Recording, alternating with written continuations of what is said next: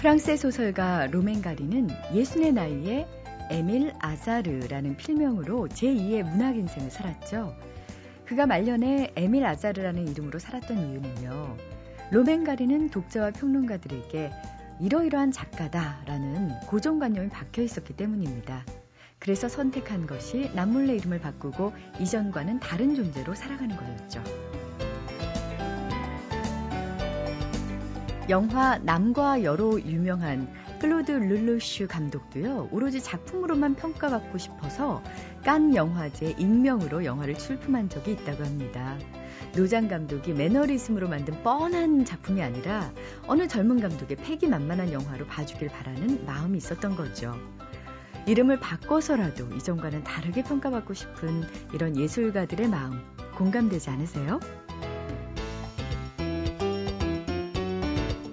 살다 보면 누구나 세상이 만들어준 어떤 고정된 이미지에 덜컥 발목을 잡히는 경우가 있습니다. 한 번 잡히면 좀처럼 헤어나기 힘든, 예, 떼기 힘든 그 꼬리표 때문에 마음의 상처를 입기도 하는데요. 변하고자 하는 사람들, 새롭게 시작하려는 사람들의 앞날이 편견으로 가로막히는 일 없었으면 합니다. 안녕하세요. 소리나는 책 라디오 북클럽 김지은입니다.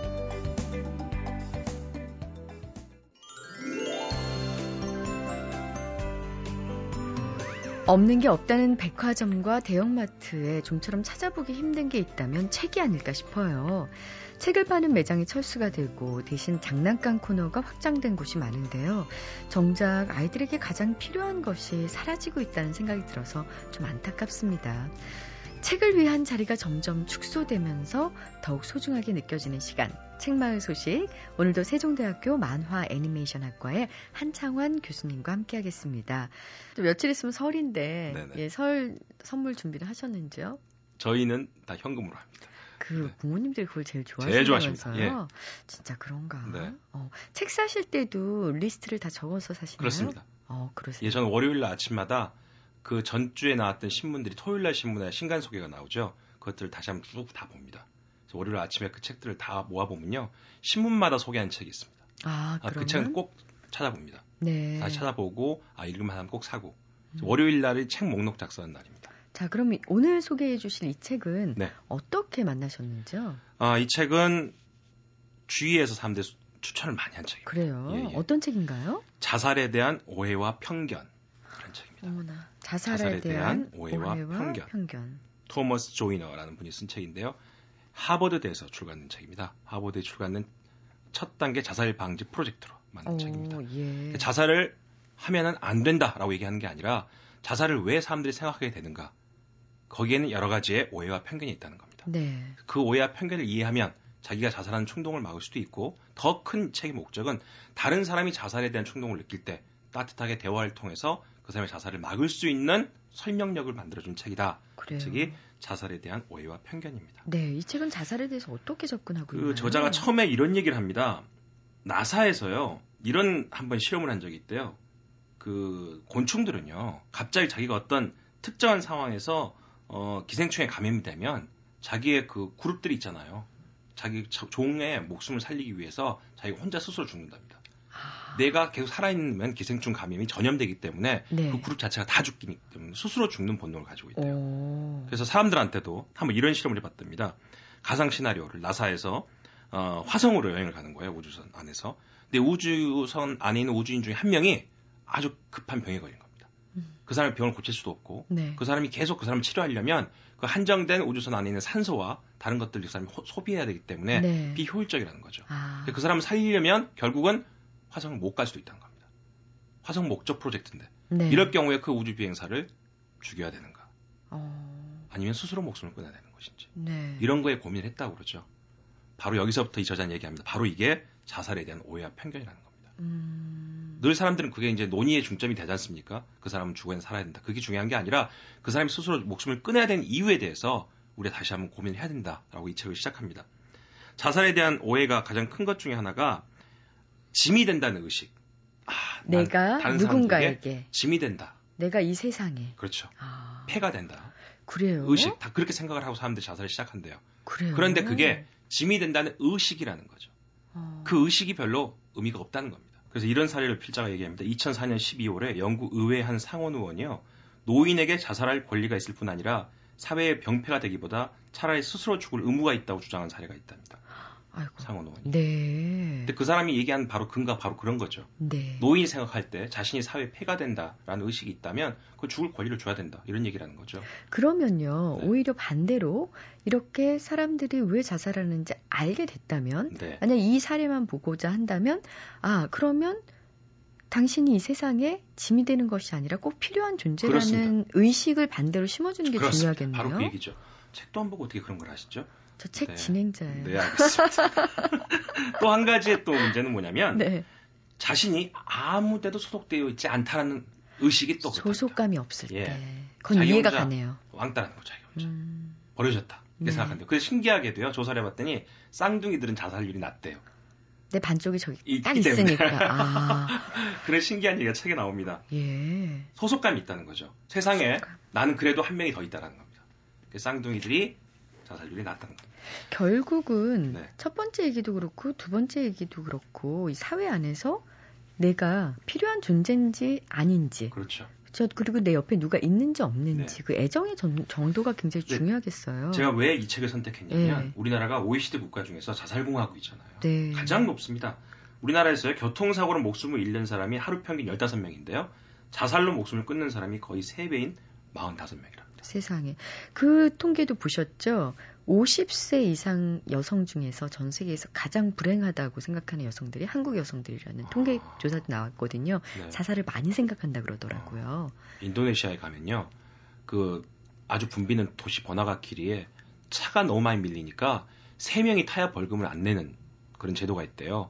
근데 사람 대부분 한 명이 차를 몰잖아요. 그래서 길거리에 그 도심지 입구에는요. 이렇게 일자를 지고 서 있는 청년들이 막 있어요. 태워주면은 돈을 우리나라 돈 100원을 준대요. 어. 두 명만 태우면 벌금을 안 내고 가기 때문에.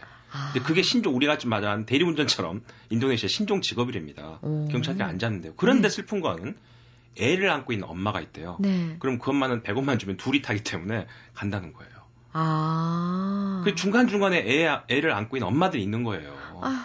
그게 인도네시아거든요. 네. 그런데 인도네시아 사람들은 85%가 행복하다고 생각합니다. 바로 그런 거거든요. 네. 자신한테 행복을 찾는 건데 우리는 너무 빨리 고도 성장을 했고 또 기적적으로 어, 1950년대 후진국에서 21세기에 G20가 된 나라이기 때문에 네. 그런 급속도의 경제 성장에 가진 그림자가 있다는 거죠. 그러네요. 예, 그래서 보면요. 자살 분포가 여성보다는 남성이 높고요. 가난한 사람보다는 부자가 많습니다.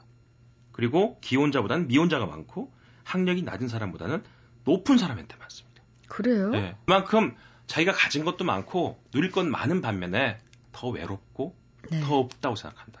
그게 성공을 위해서는요. 어, 어느 정도의 그런 희생이 필요했던 것 같아요. 그렇죠. 가족 관계라든가 네네. 뭐 사랑에 있어서도 음. 그렇고요. 그래서 한 곳만 보고 달려오다 보니까 음. 성공은 했는데 그 외에 다른 것들을 많이 잃어버려서 그런 건 아닐까 싶기도 해요. 본인은 아직도 성공이라고 생각 못 하는 거죠. 아. 성, 다른 사람 다 성공을 생각하는데 자기는 성공이라고 생각을 못 하는 거예요. 그것도 문제겠네요. 예, 그 성공도 아닌 걸 하면서 나 이런 걸 다 버리고 살았나. 우리 한 교수님 어떻게 그렇게 잘하세요? 저도 그런 생각 한 번씩 합니다.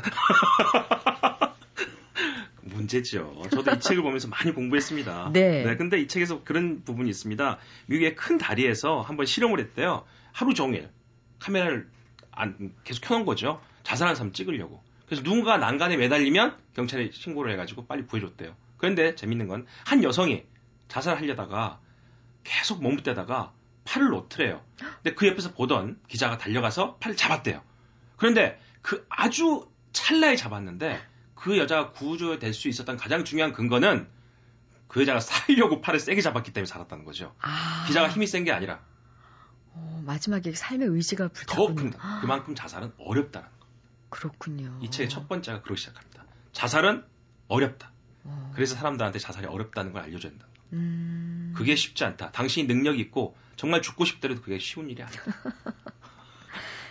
잘 사는 것이 더 쉬울 수 있다라는 메시지를 아, 전해주는. 근데 죽고 싶을 때가 있죠 사람들은 솔직히 그러세요? 네.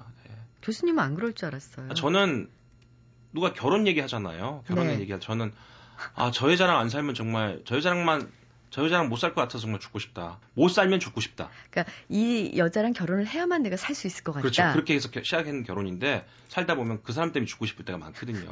이게 결혼이라는 건데. 그래서 우리들은 한국 사람들은 너무나 쉽게 얘기해요. 아 죽겠네. 이런 얘기 너무 쉽게 하죠 우리들은. 그래서 그게 쉽다고 생각하나 봐요 우리들이. 절대 쉬운 게 아닌데. 갑자기 억울한 얼굴을 하시고. 사랑합니다. 네. 네. 네. 누구를요? 자, 책 제목 좀 다시 한번 알려주세요. 자살에 대한 오해와 편견. 편견. 네. 네. 오늘 책마을 소식 한창환 교수님의 추천작이었습니다. 고맙습니다. 네, 감사합니다. 오늘 나를 사로잡은 책의 주인공은 성균관대학교 자연과학계열 1학년 차윤선 양이에요. 겨울방학이 끝나면 곧 2학년이 되지만 화장기 없이 단정한 단발머리를 고수하고 있어서인지 참 앳된 고등학생 소녀 같더라고요. 우리 차윤선 양은 지난 1년간 대학 생활에 이런저런 실망이 많았던 모양이에요. TV 시트콤이었던 논스톱 같은 대학 생활을 상상했었는데, 아유, 인간관계도 참 어려웠고, 또 자신이 정말 하고 싶은 게 뭔지를 두고 이상과 현실 사이에서 고민이 좀 많았던 것 같습니다. 그래서인지 몰라도요, 자신과 비슷한 상황에 처한 인물이 등장하는 이 소설에 공감을 많이 가졌다고 합니다. 오늘 소개해 드릴 책은요, 죽은 시인의 사회인데요. 이 책이 지금 제가 가져온 게 엄청 오래됐어요. 어머니 댁에서 보시던 거 좀 어릴 때 읽었거든요. 공부 잘하는 그런 학교에 키팅 선생이라는 분이 부임하시면서 젊고 트인 생각을 가지신 분이 오면서 학생들한테 멘토가 되어주면서 학생들이 정말 하고 싶은 거를 찾도록 도와주시는 분인데요. 니일이라는 학생이 있거든요. 부모님이 원하는 방향대로만 가는 그런 학생이에요. 어쩌다 연극반에 참여를 하는데 정말 내가 하고 싶은 건 연극이구나를 깨닫게 돼요. 그 부모님은 이 학생이 그냥 의대를 가서 돈 잘 버는 의사가 되길 바라는데 내일은 연극을 계속 하고 싶어서 정말 극단적으로 자살을 선택하게 돼요. 제가 막 그렇게까지 부모님한테 간섭을 받는 건 아닌데 부모님이 원하시는 게 굉장히 뚜렷하세요. 그래서 읽으면서 용기도 얻으려고 했었고 정말 하고 싶은 거를 찾아봐야겠다고 다짐하게 된 것 같아요. 이런 걸 보면서. 네. 어, 우리 영화로 보신 분들이 많으셨을 거예요. 톰 슐만의 소설 죽은 시인의 사회, 현재를 즐겨라, 까르페 디엠을 외치던 키팅 선생님의 모습이 지금도 눈앞에 선한데요.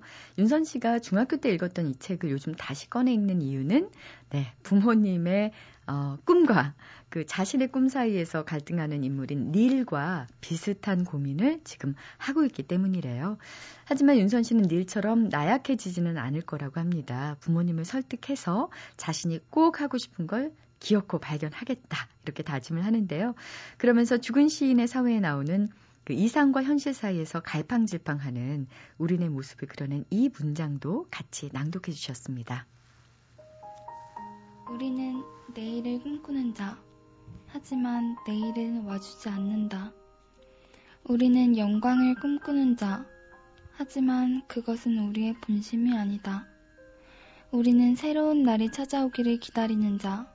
하지만 새로운 날은 이미 와 있고 우리는 싸움터로부터 도망치려는 자. 하지만 그 싸움은 우리의 의무. 우리는 부르는 소리에 귀를 기울인다. 하지만 진심으로 주의를 기울이고 있는 것은 아니다. 미래를 간절히 기다리지만 미래는 아직 사상의 누각에 불과하며 예지를 꿈꾸면서 그 예지를 매일 피하기만 한다. 도움을 바라지만 그 도움은 이미 우리의 수중에 있으니 그럼에도 우리들은 잠잔다. 그럼에도 우리들은 잠잔다. 지금 자신의 꿈을 찾아가는 과정에 있는 차윤선 씨. 지난 1년 동안 성대 신문사 일을 하면서 기자라는 직업이 자신의 적성과 잘 맞는지 시험해 보기도 했고요. 2학년에 올라가면 외국어 공부도 많이 해서 교환학생에도 도전할 계획이라고 합니다. 물론 열심히 지금처럼 책도 읽을 거라고 하고요. 기숙사 생활을 하기 때문에 TV보다는 책과 훨씬 더 친하다고 하는데 우리 차윤선 씨 왠지 겨울방학도 그 누구보다 착실하게 보내고 있을 것 같아요. 죽은 시인의 사회를 오랜만에 읽고 나서 차윤선 씨가 갖게 된 새로운 다짐들 마저 들어볼까요?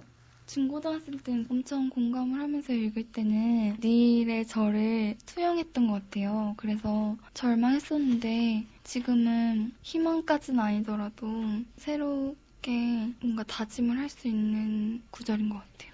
자기 진로에 대해서 아직도 많은 고민을 하고 정말 하고 싶어서 뭔가를 한다기보다는 해야 돼서 하는 거고 남들이 하니까 따라 하는 거고 그런 친구들이 많아요. 저도 그 중 하나이고요. 정말로 하고 싶은 걸 찾고 있고 소망하는 사람들이 읽으면 많은 힘이 될 것 같아요. MBC 라디오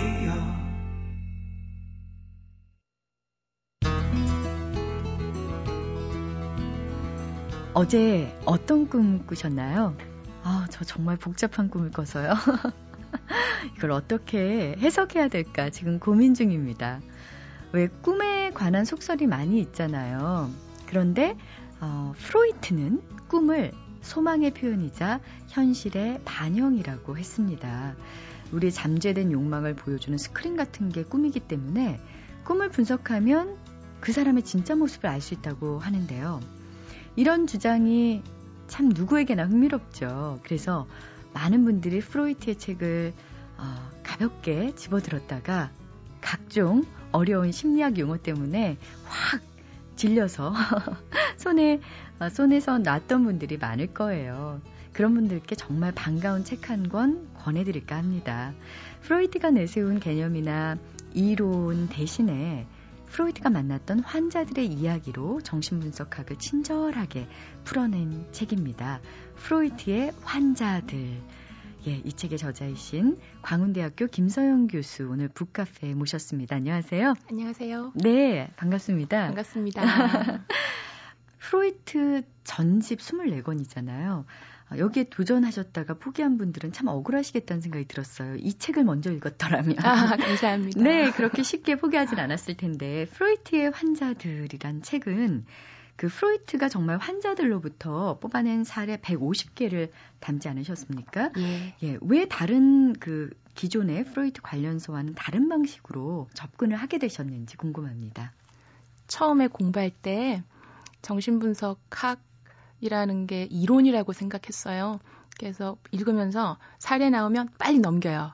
그리고 이론 보려고 아, 네. 이론 공부하고 또 사례 나오면 어 필요 없는 거니까 빨리 넘겨요. 또 이론 공부하고 그랬는데 한 10년쯤 되니까 어 이게 아닌 거예요. 제일 중요한 건 그 이론을 만들어낸 어, 사례들, 사람 이야기더라고요. 네. 그래서 갑자기 어, 이거 다 사람 이야기 아니야. 라는 생각을 한 그 순간부터 맨 처음 1권 첫 페이지부터 넘기면서 사람 이야기만 다시 골랐어요. 사례만 다시. 네. 예. 예전에는 그것만 빼고 읽었는데 이번엔 그것만 뽑은 거예요. 네. 그랬더니 책 한 권이 되더라고요. 그 사례만 뽑아서 보셨더니 아 이래서 이렇게 프로이트가 이런 이론을 썼구나 공감이 가셨던가요? 그뿐만 아니라 아 이게 내 이야기구나까지 어, 공감의 폭이 넓어졌었습니다. 자, 그렇다면 본격적으로 얘기 들어가기 전에요. 예. 우리 김서영 선생님께서 어머 이거 완전 내 얘기네 하고 공감했던 사례 한 가지 먼저 소개해 주시겠어요? 아, 어, 굉장히 많은 이야기들이 어, 와 닿았었는데요. 그 중에 뭐 수도 없지만 그 중에 하나만 뽑자면 어, 병을 무기로 쓰는 아이 아프다는 걸 무기로 쓰는 나이요? 예. 어떤 얘기인가요? 그 아프다 그러면 엄마가 오거든요. 배가 아파 하면 없던 게 생기거든요. 네. 그러니까 뭔가 어, 없던 시선들이 나를 향하게 되고 주의를 집중해주고, 그러니까 그걸 얘는 무기로 쓴다. 어. 어, 그런 이야기가 있는 거예요. 지나가면서. 그리고 나중에 이제 그 아이는 만약에 그걸 고치지 못하면 뭐 직장에 가서든 어디에 가서든 뭐가 잘 안 돼요. 그러면 다시 그 무기를 꺼내 들게 된다. 제가 그러고 살았거든요. 아, 그래요? 예를 들면요. 어떻게 하셨습니까? 공부하기 싫으면 아픈 거죠. 어머, 저랑 같은 증세를? 어머, 그러셨어요. 그러니까 예를 들면, 그러니까 그게 점점 심해져서 나중에는 허리가 아프다? 아, 디스크인가? 그럼 우리 어머니들 어떻게 하시죠? 고3인데 디스크예요. 큰일 났잖아요. 병원 가서 MRI 찍어야죠. 근데 사실 걔 대학 보내서 놀면 MT 한번 갔다 오고 나서 나아요. 그 공부하기 싫었던 거잖아요. 그러니까 네. 어, 자기가 지금 좀 약해져 있는 거예요. 그래서 그걸 어떻게든 견뎌 보려고 무기를 잡는 거예요. 제 경우가 자꾸만 아프고 약하고 근데 나중에 보니까 그걸 제가 무기로 썼더라고요. 너무 쉬운 이야기인데 프로이트가 그렇게 이야기하는 걸 보니까 아 그래 맞아 이건 내가 무기로 썼던 거야. 그 무기가 문제 해결을 가장 빨리 해주니까 처음에 그렇게 익숙해지다가 그게 잘 어, 고쳐지지 않게 되면 나중에 사회생활하면서 나이가 들어서까지 그 무기를 꺼내 쓴다는 얘기죠. 그렇죠. 근데 아주 그 단시간적으로는 고쳐지지만 뭐 어떤 해결이 가능할지도 모르지만 근본적인 해결은 안 되잖아요. 그렇죠. 그래서 그런 경우들 음, 프로이트가 이제 궁극적으로 우리를 이끄는 지점은 어, 그래, 네가 두려운 거 알아. 네가 약해져 있는 거 알아. 그래서 어쩔 수 없이 쓰는 전략인 거 알아. 하지만 네가 그렇게 하면 너 거기서 영원히 멈춰 있어. 음, 벗어나야지. 벗어나야지. 음, 그거예요. 프로이트의 얼굴이 갑자기 좀 다정하게 보이네요. 그동안은 참 이렇게 볼 때마다 힘들었는데. 처음에 어떤 계기로 원래 전공과는 다른 정신분석학에 관심을 갖게 되셨는지요? 어, 저는 과학교육학 생물 전공을 공부했는데요. 교생 실습 나갔다 와서 어, 자포자기 했어요. 왜요? 학생들하고 잘 못하겠더라고요. 잘 안 됐어요. 제가 워낙 느리고 좀 매사에 서툴고 좀 그런 사람이었어요. 그러니까 성숙하지 못해 놓으니까 학생들하고 관계도 잘 안 되더라고요. 그래서 그때 아 그러면 임용고사를 못 보겠는데 그 봐서 그 어려운 시험을 봐서 된다 하더라도 어 이걸 내가 못 하겠는데라는 생각하고 있을 즈음 프로이트를 읽게 됐었는데요. 프로이트의 토텐가터부라는 책을 보면서 와 이게 이렇게 쓸 쓰여지기도 하는구나 재밌다 소설 같다 그리고 이거 우리 마음에 대한 거다 아픈 사람에 대한 거다 하면서 나에 대한 공부, 사람에 대한 공부, 아, 정신분석학 재밌다. 공부 조금 더 하고 싶다. 이렇게 갔던 거예요. 예. 아, 앞서서 꿈 얘기를 잠깐 했었는데요. 예. 그, 뭐, 프로이트에 대해서 최면요법이라든가 또 그 유명한 저서 꿈의 해석 때문에 여러 가지 오해도 많았던 것 같은데요. 비과학적이다. 이런 비난을 좀 받지 않았습니까? 그렇죠. 어, 뭔가가 긴, 길다, 뭐 지팡이다. 그러면 어, 너무나 너무나 쉽게 아 이건 정신분석학 교과서에 따르면 이건 남성의 성기를 뜻하는 것이기 때문에 그렇게 이야기하면서 문학도 그렇게 분석하고 영화도 그렇게 분석하고 근데 또 꿈도 그렇게 분석하죠. 네. 어젯밤에 지팡이가 나왔다면 그쵸? 네. 어, 너는 분명히 그런 것을 생각했던 것이야. 심지어 그런 소망을 소원을 가지고 있었던 거야. 근데 그게 정신 분석학이 아니거든요. 네. 그러니까 그건 오해, 말씀하신 대로 오해 입니다. 네. 지팡이가 나왔어요. 그럼 진짜 프로이트라면 여기 프로이트가 있어요. 그럼 프로이트가 어떻게 했을까요? 아, 선생님 제가 어젯밤에 지팡이가 나왔습니다. 꿈에. 아, 그래요. 그러면 지팡이에 대해서 자유 연상을 해봅시다. 네. 아무 이야기나. 떠오르는 대로 네, 떠오르는 대로 이야기를 한번 해보세요. 아 지팡이 예전에 우리 저희 할아버지가 짚고 다니시던 그 지팡이 아, 그렇습니까?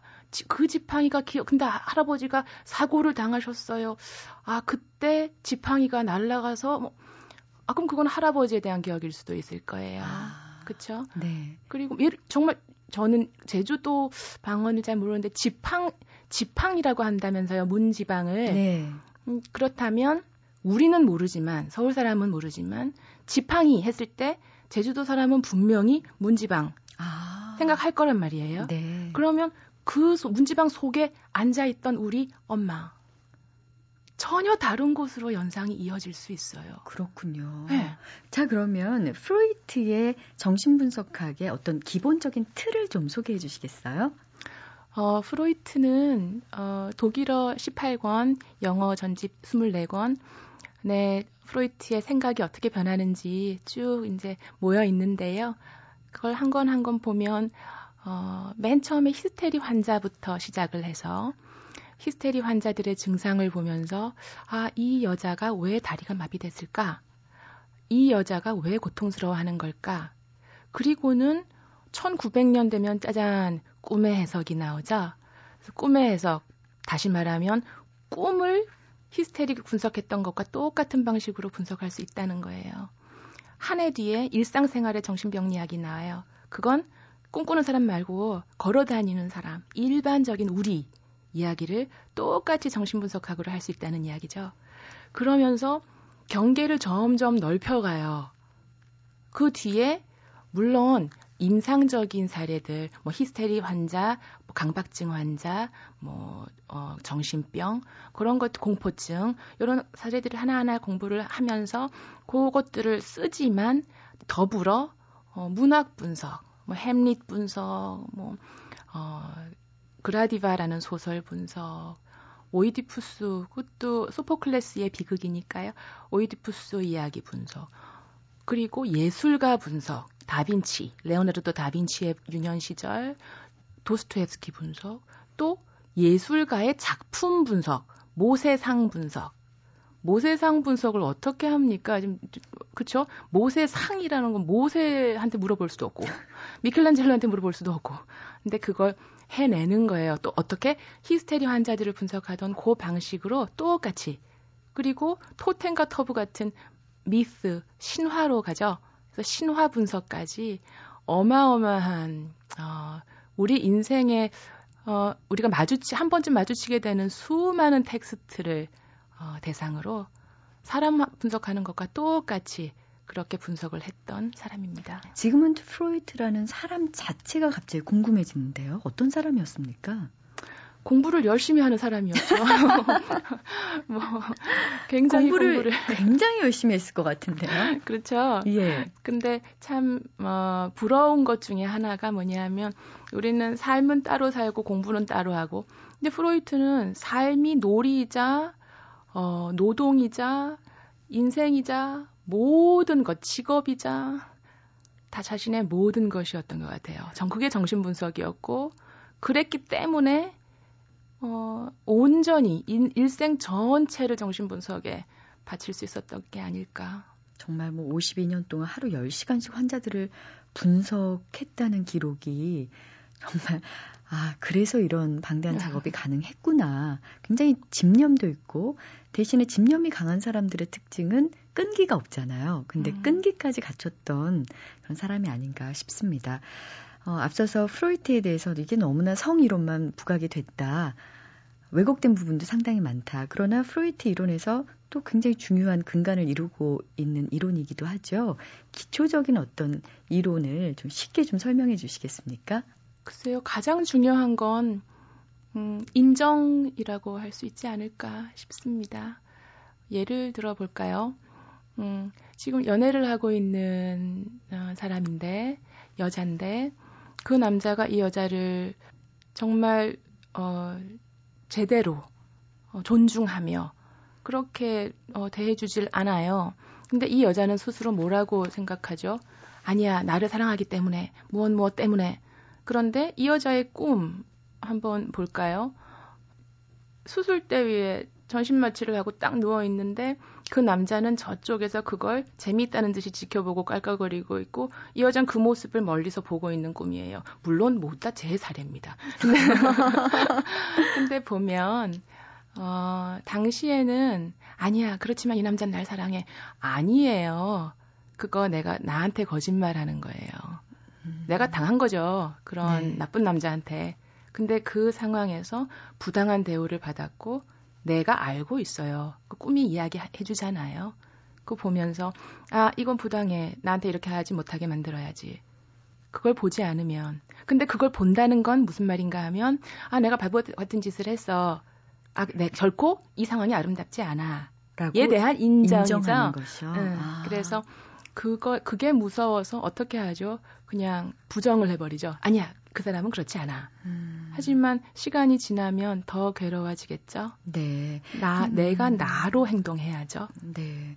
그 이게 이제 사랑을 받고 싶은 욕구 때문에 사랑을 받지 못하는 상황을 스스로에게 이제 거짓말을 하는 건데요. 이 사랑을 또 파고 들어가 보면 이게 뭐 인생을 그러니까 삶을 지속시키는 것이 인간의 본능인 성욕이다. 이게 프로이트의 대의 명제처럼 돼 버렸는데요. 프로이트는 어떤 의미에서 이 성욕을 강조한 것일까요? 모든 것은 사람의 사례부터 시작이 돼요. 히스테리 환자들을 처음에 브로이어라는 의사, 훨씬 선배 의사예요. 같이 보면서 17개 정도를 히스테리 환자들을 이렇게 사례를 봤는데 다 성이 굉장히 문제가 많았던 아. 성적인 문제로 시작이 된 사례들이었어요. 그러니까 브로이어한테 프로이트가 선생님 이거 다 성인 것 같습니다. 모든 게 이건 성입니다. 아, 이걸 출판을 해야겠습니다. 그랬더니 브로이어가 그 브로이어랑 프로이트 관계는요. 제가 복학한 뭐 한 4학년 학생 그 프로이트예요. 제가 브로이어고 그 정도 차이거든요. 아 교수님과 복학한 4학년 학생 정도의 사이. 그렇죠. 근데 이제 그 복학한 4학년이 와서 책을 내겠습니다. 17개의 사례를 했더니 이게 아무래도 성입니다. 네. 그러니까 브로이어가 아니다. 절대로 안 된다. 18번째 환자 또는 19번째 환자를 봤을 때 성이 아닐 수 있지 않느냐. 이거는 절대로 출판을 할 거리가 못 된다. 절대로 안 된다. 근데 출판을 결국은 하게 되죠. 해버렸어요? 네, 그리고는 브로이어랑 평생 안 보게 되죠. 네. 사례 때문에 그런 확신을 갖게 된 건데 예. 우리 교수님은 어떻게 생각하십니까? 프로이트 전집을 쭉 보- 따라가면요. 프로이트의 생각들이 계속 변해요. 그러면 가만히 보세요. 17개의 사례들을 가지고 음, 아, 이게 성적인 문제가 중심이 되는 것이구나. 그러면 성적인 트라우마 때문에 문제가 생긴 거다. 그게 프로이트의 결론이었죠. 1896년의 결론이에요. 근데 이게 시간이 지나면서 우리 제일 많이 알고 있는 정신분석의 가장 기본적인 이론 뭐죠? 오이디푸스 아, 컴플렉스. 맞습니다. 근데 오이디푸스 컴플렉스는 가만히 생각해 보면 어 이게 완전히 반대의 이야기예요. 아이가 어머니와 관계하고 싶다면서요.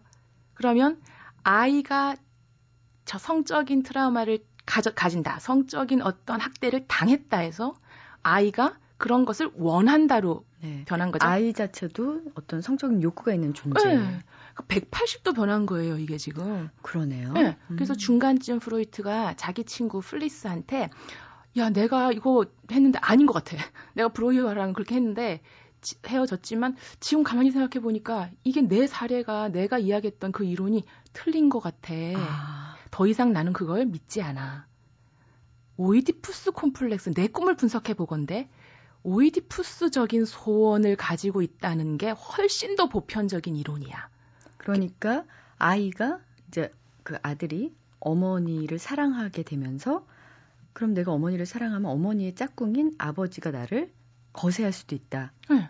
그 불안? 네, 아버지를 미워하고 어머니를 사랑하고 뭐 이렇게 이제 그 오이디푸스 이야기를 전개하면서 나도 내 어머니를 사랑했거든. 그리고 소포클레스 비극 봐봐. 거기 보면 오이디푸스 이야기 나오잖아. 그게 지금부터 얼, 얼마나 오래전 이야기인데 거기도 있잖아. 오래된 욕망이다. 보편적인 거야. 아, 예. 이렇게 가는 거예요. 네. 그러니까 그걸 읽으면서 그러면 프로이트가 꿈꿔서 자기 이야기로 신화를 가지고 만든 어떤 이론인데 오이디푸스 콤플렉스라는 게 그 전에는 또 180도 반대였어요. 맨 처음에는 또. 그러네요. 네, 그러다가 그걸 자기 환자들한테 적용을 하고 우리는 그걸 정답 삼아 환자들 또 우리 우리 스스로를 분석한다면 이건 조금 뭔가가 확실한 뭔가가 지금 빠진 상태에서 우리 모두 어 뭔가 좀 스스로 어떤 것이 반드시 정답이어야 한다는 억지를 부리고 있는 게 아닌가라는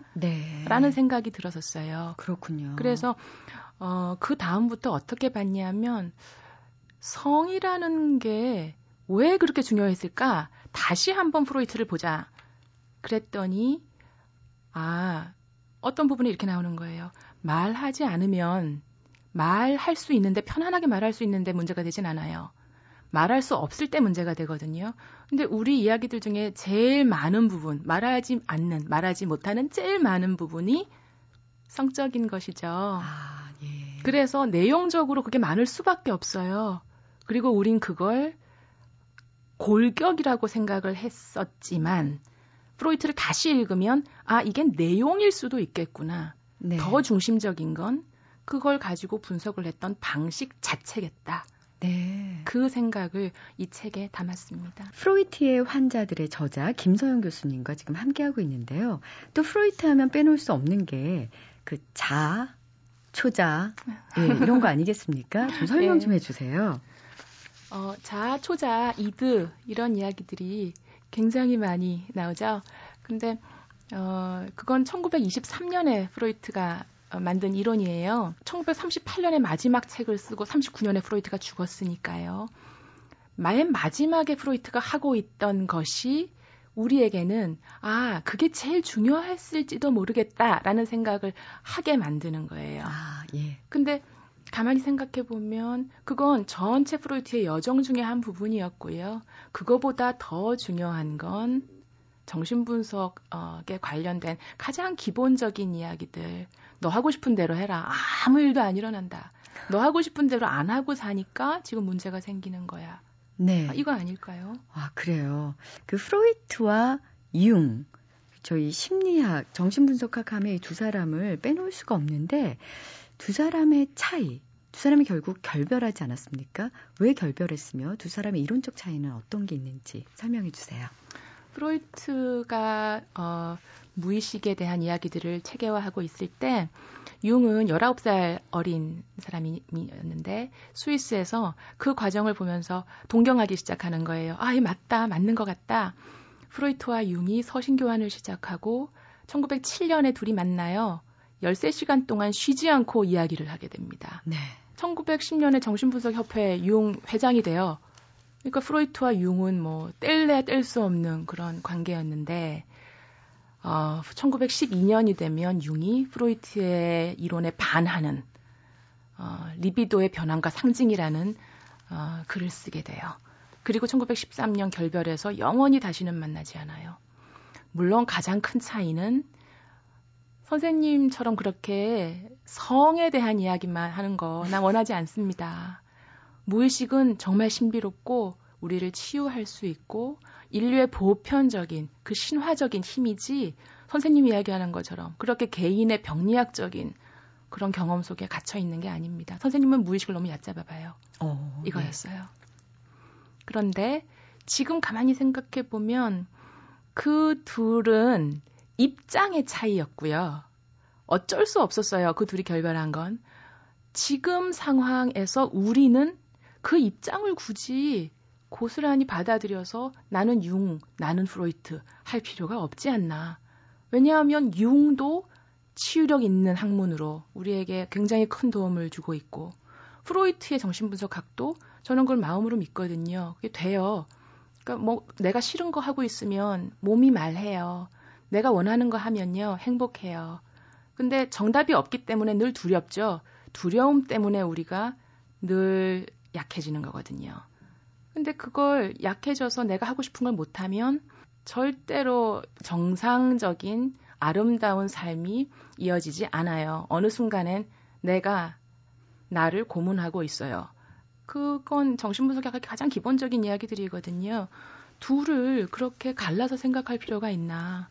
두 이야기들을 같이 볼 수도 있지 않을까. 그런 생각들을 했습니다. 네. 어, 오늘 북카페 정말 시간이 어떻게 가는지 몰랐습니다. 프로이트의 환자들의 저자 김성 선생과 함께 했는데 이 책 제가 곳곳을 많이 접어가지고요. 책이 두 배로 뚱뚱해졌습니다. 그만큼 재미있는 내용이 많았는데 나에 대한 얘기를 할 수 있게 되려면 우선 자아가 만들어 놓은 내 인생의 깔끔한 모습을 무너뜨려야 한다.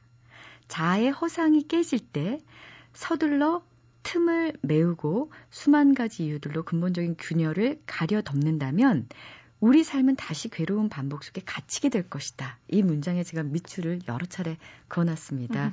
여러분들 많이 궁금해들 하실 텐데요. 김소영 교수님의 프로이트의 환자들 정말 내 얘기 같구나 이렇게 느끼실 것 같아요. 다시 한번 추천해드리면서 이 시간 마무리 짓겠습니다. 고맙습니다. 감사합니다. 사람이 살지 않는 빈집에 제비는 둥지를 짓지 않는다. 긴 막대기로 제비집 부수기 시합을 하는 미운 7살 아이들이 제제거리며 뛰논다 해도 사람이 사람을 귀히 여기고 사람의 향기에 사람이 아름답게 취하는 그런 곳에 제비도 집을 짓고 싶은 것이다. 네. 유하 시인의 제비는 온다라는 시에 나오는 내용인데요. 비록 요즘은 시골에서도 제비둥지 찾아보기 어렵지만 어, 모처럼 북적북적 가족들이 모여드는 명절 분위기라면 사라진 제비도 다시 찾아오지 않을까요? 자, 수요일부터 펼쳐지는 설 연휴 즐겁게 보내시길 바라고요. 지금까지 소리나는 책 라디오 클럽 저는 아나운서 김지은이었습니다.